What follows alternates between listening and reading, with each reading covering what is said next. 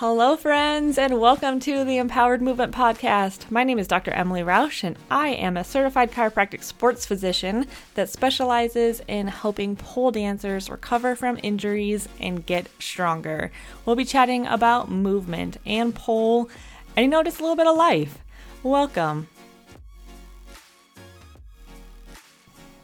Hello, friends, and welcome back to another episode of the Empowered Movement Podcast. Um, Samson's in here with me.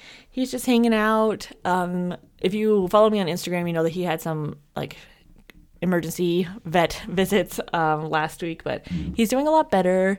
He is also having a tumor removed next week, so we're in this like weird limbo of me just like worrying about how his surgery is gonna go, but um, we need we need a tumor to be removed so that he can walk normally because it's like right by his shoulder blade so he's like having a hard time walking um, but his stomach issue is resolved so yay for that i am so sorry for missing last week i was in denver for a sports chiropractic conference and was literally sitting in the first day of like lectures and I'm like, "Oh my god, today's Friday. I forgot to record a podcast before I went."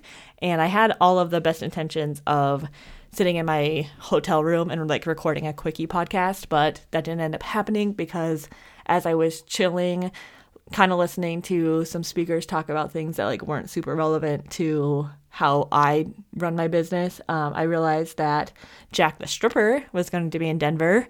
And so I was like, well, I know what I'm doing tonight. And I did not re- record a podcast. Um, I also kind of got like altitude sick. I don't know if that's the right word. Um, it was a lot more challenging to be at that level of elevation than I, I thought it was. My heart rate was through the roof. Um, I was getting really dizzy. I'm honestly still having like some weird dizzy spells, which happened when I got back from Hawaii too. So I don't know. My brain is like not loving flying in being at like drastically different altitudes, both like sea level to what Denver is like double the elevation than Boise is. So, um, love that for my body. I don't. It actually really sucks. Overall, the conference went pretty well. Um, it's interesting because a lot of more like more traditional sports chiropractic is interacting with people in person and having like hands-on ways of working with people and i do have a clinic here in boise where i do treat people like hands-on and in person but the majority of my practice is working with people through my pole performance program which is my three month online like i call it a coaching program but it's like a rehab slash coaching um, making you a better performer meaning your like ability to perform skills, not like me choreographing a routine for you. And so a lot of a lot of the stuff that is shared, um, I'm like, oh, that's cool. Like, how do I apply it when I can't actually touch the people that I work with? So it, um, I actually I do enjoy it because it like forces me to like think outside of the box. Um, but at the other hands, when it's like two hours of like talking about hands-on skills, I'm like, okay, this isn't going to help like me right now. Um, but yeah, overall, it was great. Minus the fact that I had to argue. Did I have to argue? No. Did I choose to argue? Yes. With a vendor, an orthotic vendor, who like would not believe that I specialize in pole dancers. And I was like, dude, I don't know why you're trying to argue with me about my own freaking business. Like, what is happening?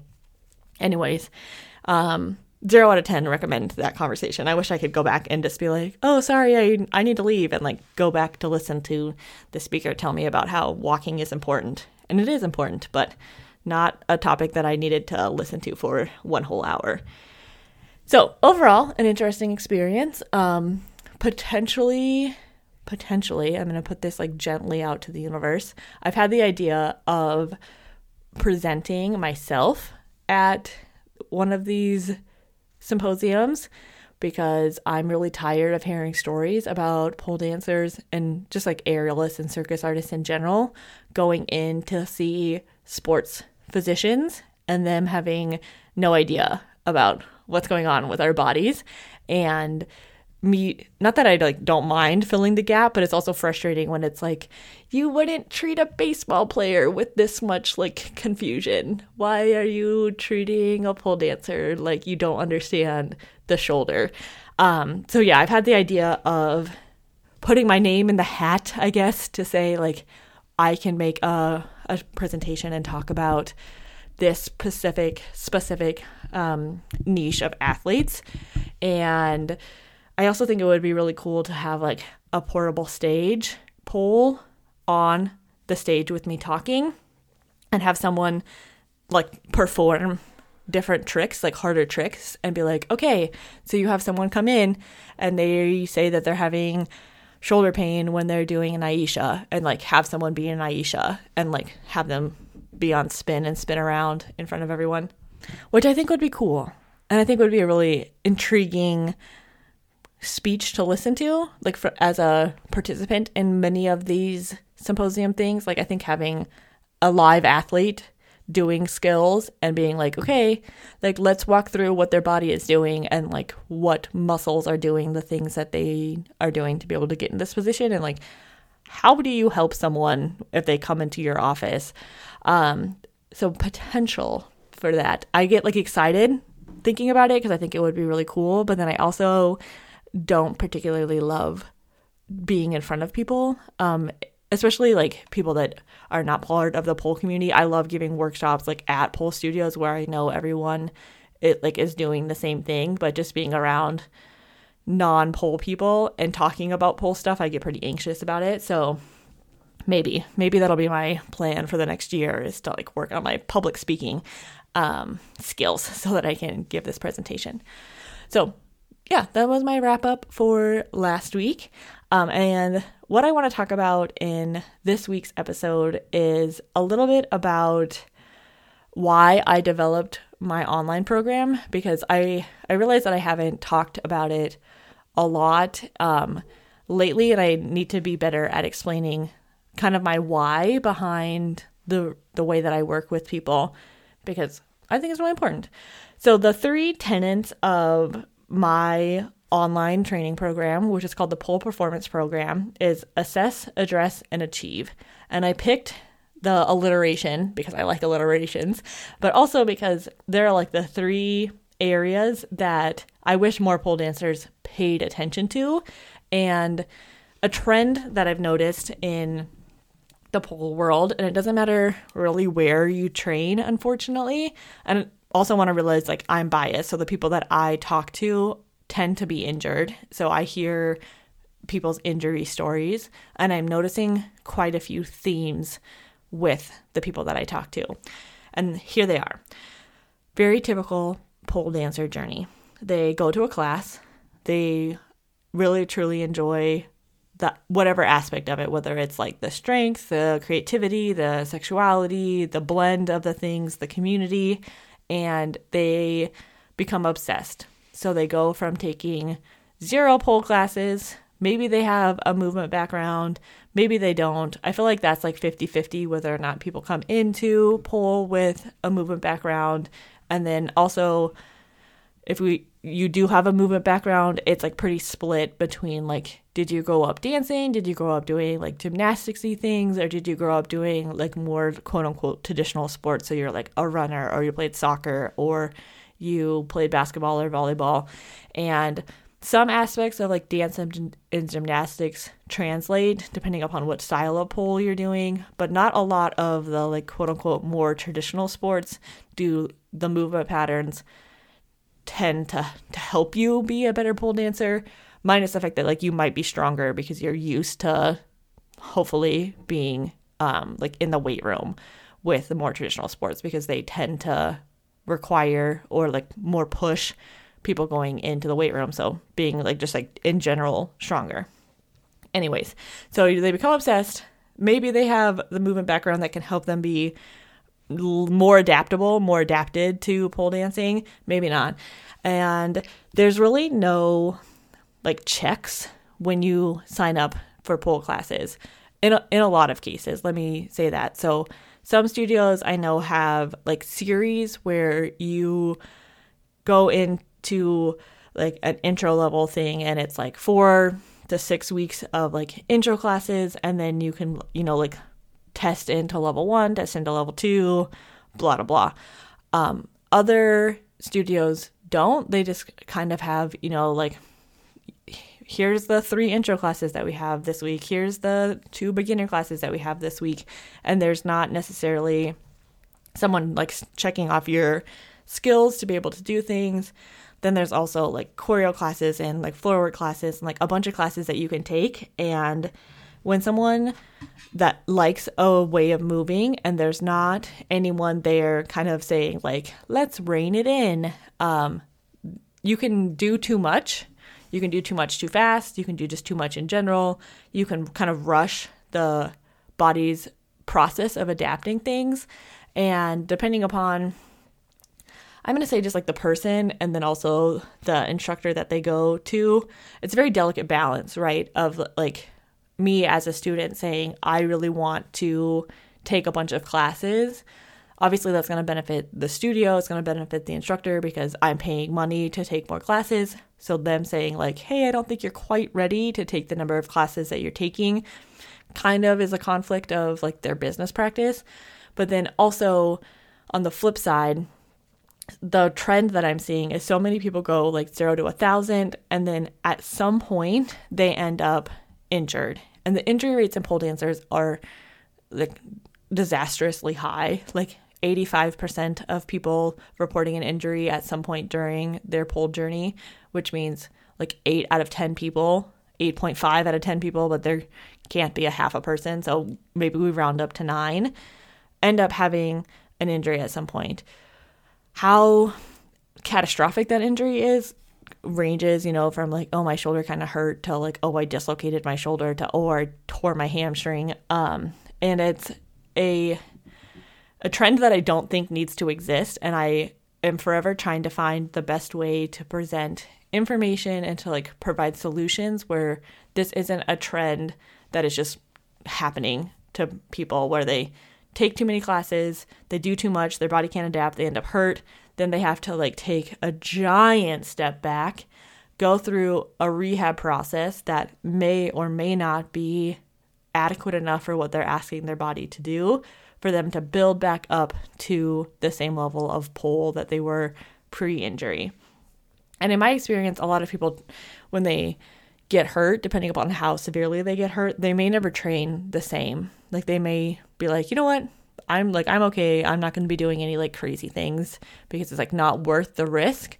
Um, where, well, I don't know. I fully will respect that, like, you know, people deciding that things are not worth the risk. But it's like if we would have went through the entire process like more efficiently, and usually it's more more slowly, and made sure that we had the required like strength and mobility and flexibility for you to attempt the moves that you want to attempt. And like just being okay with the fact that, that it may take longer than you anticipated or that you wanted to that we could significantly reduce the number of pole dancers that are injured which when i was developing my program those those were kind of the things that i was thinking about and then the more that i work with people the more obvious it seems like these are the things that we need to be aware of. And I think I said them before, but I also have been talking for like 15 minutes already. And so forgive me. But it's one, assessing where you are and assessing where you are in like a very neutral way because people tend to, like, unfortunately, put a lot of like morality things into whether or not they can do certain things or like move certain ways or their body looks certain ways. And that's not what I'm trying to project at all. But like really just being like, okay, for pole dancing, I need at least 180 degrees of shoulder flexion. And I need to be able to get to 180 degrees of shoulder flexion without compensating through my low back, without having my lats pull on my lumbar spine into low back extension. I need to be able to be completely neutral and have the range of motion to get my arm completely over my head. Spoiler alert, most pole dancers cannot do that. They do not have 180 degrees of shoulder flexion. We wonder why shoulder injuries are so high in pole dancers. And so having that be something that and like throughout the entire body. So like shoulder flexion was just the example that I used, but like a way of saying here is where your body is right now. We are going to assess your current starting point for your body right now.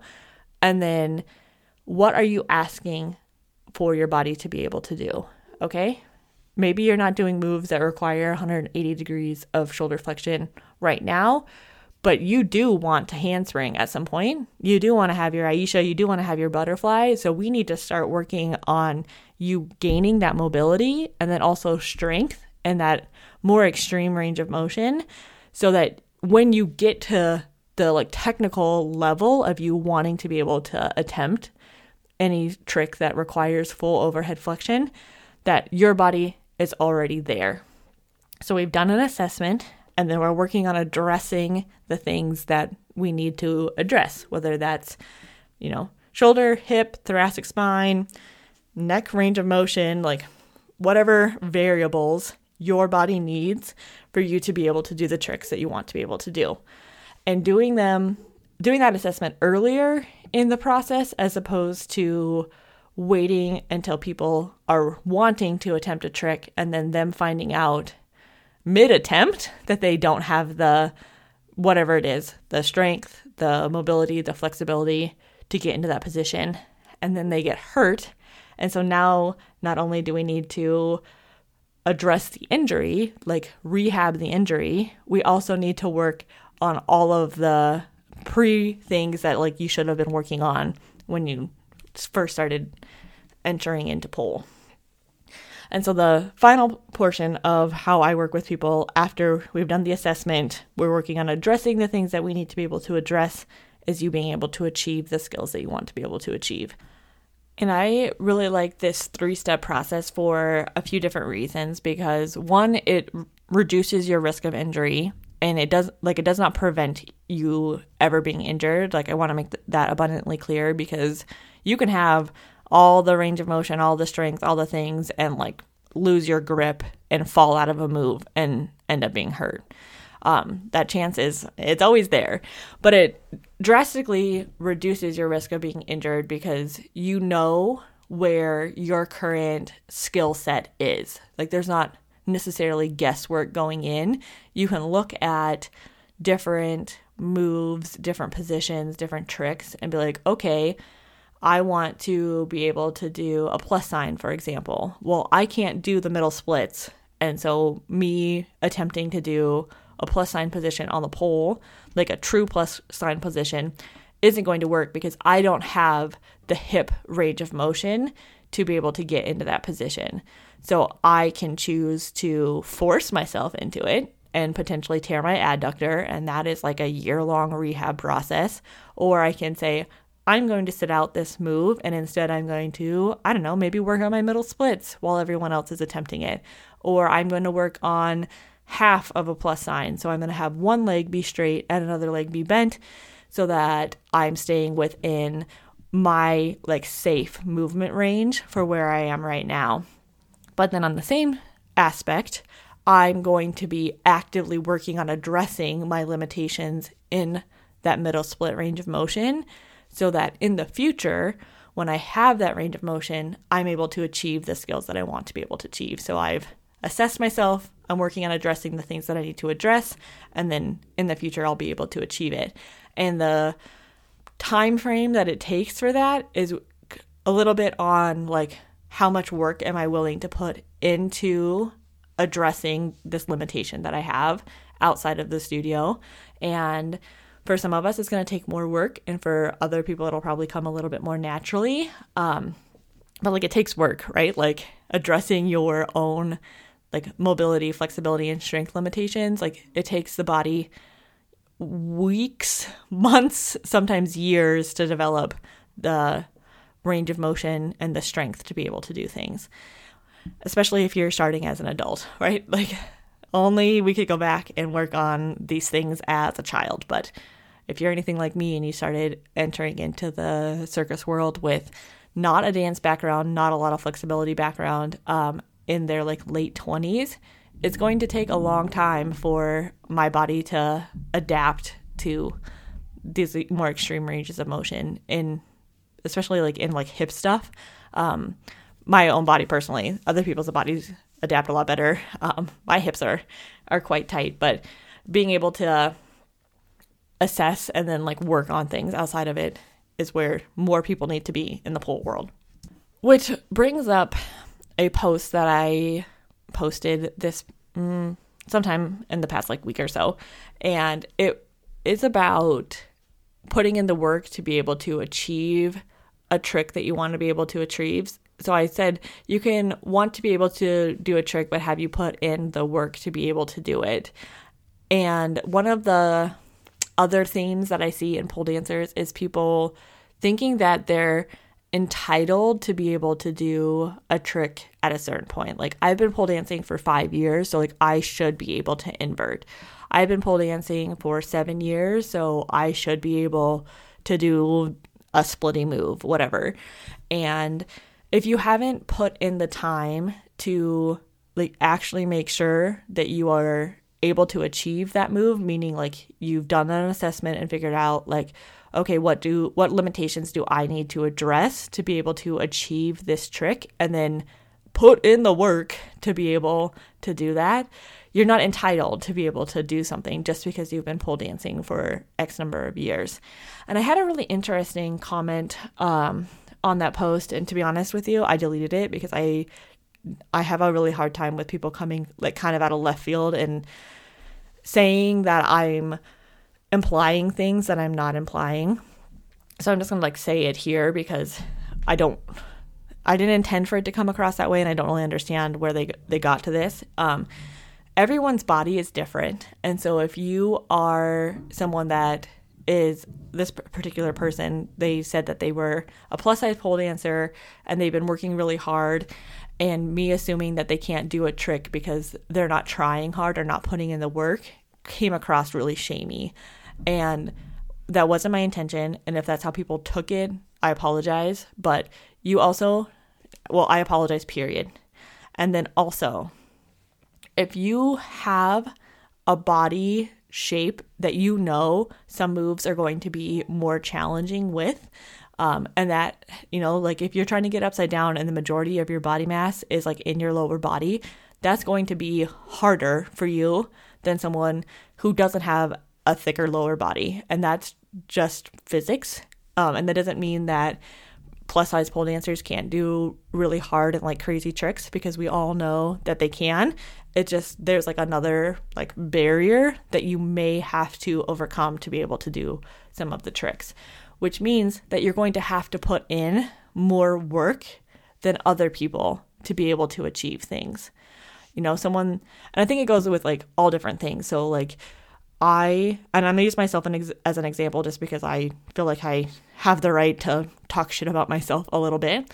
I look like, if you look at me, like I should be very flexible, but I don't have a movement background with like extreme ranges of motion. And so if I am comparing myself to someone that grew up doing ballet, that grew up doing dance, that grew up doing gymnastics, and they already have this like advantage over me and like good for them because they they had the like blessings to be able to do those sort of movements growing up. Um i'm going to have to put in significantly more work to be at the same level as that person. And so there it's not the same right? Like i'm not trying to say that it's going to be equal work around the thing. Like you only have to work X number and you have to work X number. No, one person might have to put in like level one work to be able to achieve a trick. Someone else might have to put in level 100 work to be able to achieve a trick. And like one person isn't better than the other, but like you have to address your own limitations to be able to achieve the things that you want to be able to achieve and meet your body where it is. And that might mean you don't invert for three years and you are working your ass off for three years to be able to invert, and you're looking at people that invert on their like third class. And that can be really disheartening, but that's not me shaming either person. It's just you have different realities and you have to just meet yourself where your reality is and put in the work to be able to do the things that you want to be able to do. And then if at some point you decide you don't want to put in the work, that's fine don't put in the work. But then don't assume that you're going to be able to do tricks because you want to be able to do them. Like you're not entitled to be able to do any movement thing if you haven't busted your ass to be able to do that, whatever level of work that is. And I, I bring this up because it it kind of circles well it does circle back to all of this is that a lot of people end up being injured because they feel like they should be able to do something not going through any of the previous steps so they haven't like done a very like point blank assessment of themselves to be like do i have the strength to be able to do this? Do I have the mobility to be able to do this? Do I have the flexibility to be able to do this? Do I have the coordination to be able to do this? They look at people in their classes being able to do things, they look at people on Instagram being able to do things, and have a major disconnect between their reality and what they're seeing happen in other people's bodies and assume and I'm going to use the word entitled again, feel like they're entitled to be able to attempt that for whatever reason, whether it's like sheer curiosity or like, I think I should, I could do it. I just want to be able to try, or what, I don't know what goes through people's heads. Um, and maybe it goes well for them, maybe it doesn't. The people that, once again, I'm biased because the people that I interact with are people where it did not go well for them. And that is is hard.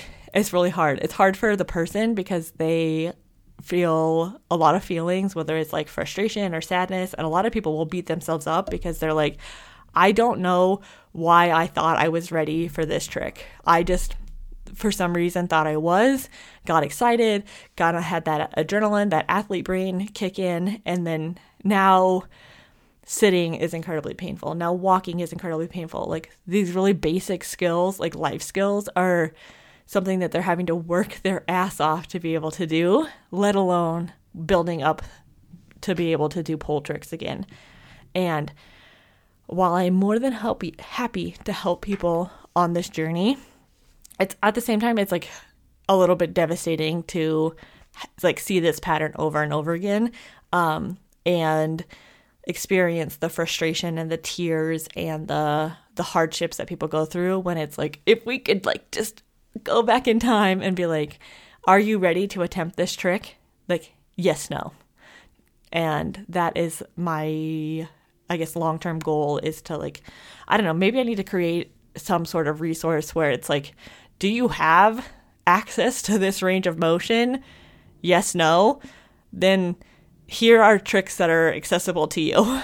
if yes, and if no, here are other things that you can do on the pole, and like here's a plan for you to be able to um, do it. Which is what I do on a, like a one-on-one level in my program. Is we go through a really in-depth movement assessment and then highlight what do you need to address to be able to achieve the things that you want to achieve. But um, I'm just thinking globally here. How can I have a bigger impact beyond people working with me one-on-one?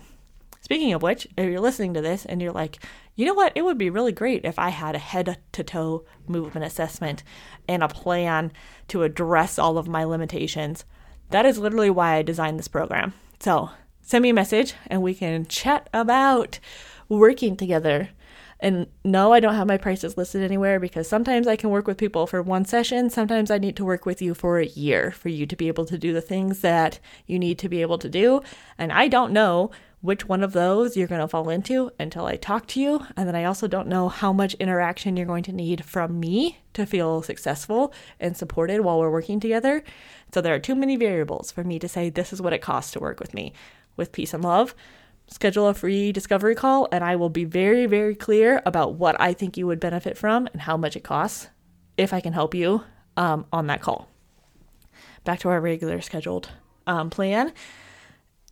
I think I'm going to wrap it up with I want pole dancers to feel successful. I want us to use established exercise science principles in our training. I want us to treat ourselves like athletes. And I know that can be a controversial statement in the pole world, but let us not forget that pole is incredibly athletic and incredibly challenging, and pretending like it's not is leading to the injury rates that we are seeing in pole dancers. And it doesn't matter if you are staying on the floor and rolling around, that's still very challenging for people that have not allowed their body to adapt to what they're asking their body to do. And then it skyrockets up to the crazy tricks that you see. Like all of them are athletic feats. It's just kind of the um, level of athletic feats that you're asking your body to do and the amount of adaptations that you need your body to go through to be able to do what you're wanting to do. But pole is hard. Pole is really fucking hard. And I don't want people to miss out on enjoying this amazing art form of movement, the community, the connections that come with it, due to us pretending like it's just this like kind of floofy thing of moving because it's not. it's really hard. The injuries that I've seen people experience doing this are very real, and some of them have some pretty drastic consequences for people. Um, talking like, we'll not never move the same, but we're looking at like years of continuous rehab for them to be back to where they were prior to them attempting something that they weren't ready for. So, that is my kind of soapboxy episode for this lovely Friday. Assess, address, achieve are the three main tenets of working with me through my pole performance program. They are the three main kind of filter things that I tend to use when I'm posting content on Instagram for the most part, um, trying to find the best way to share information that I know that can help the pole world because if I haven't said it recently, I love pole dancing. It's changed my life. It is something that I cannot imagine not having be part of my life. And I don't want people to be hurt as frequently as they are and want people to do this for a long time in a healthy and sustainable manner, which means that we have to kind of dial it back and allow our bodies to adapt to the crazy things that we're asking it to do. So, on that note, I will let you all go. Um, I will share um, my contact information in the show notes so that if you have questions about anything that I talked about during this episode, that you can reach out to me. And then once again, let me know what you think about the intro music. Maybe go back and re-listen to it again. And then if you have thoughts one way or another, I would love to hear them. Um, and then yeah, wish the Dougie a happy surgery next week because he's having surgery on the 25th and I'm nervous for him. It should be fine. Um, but anyways, I'll let you all go. Have a wonderful day and I'll catch you in the next one. Bye.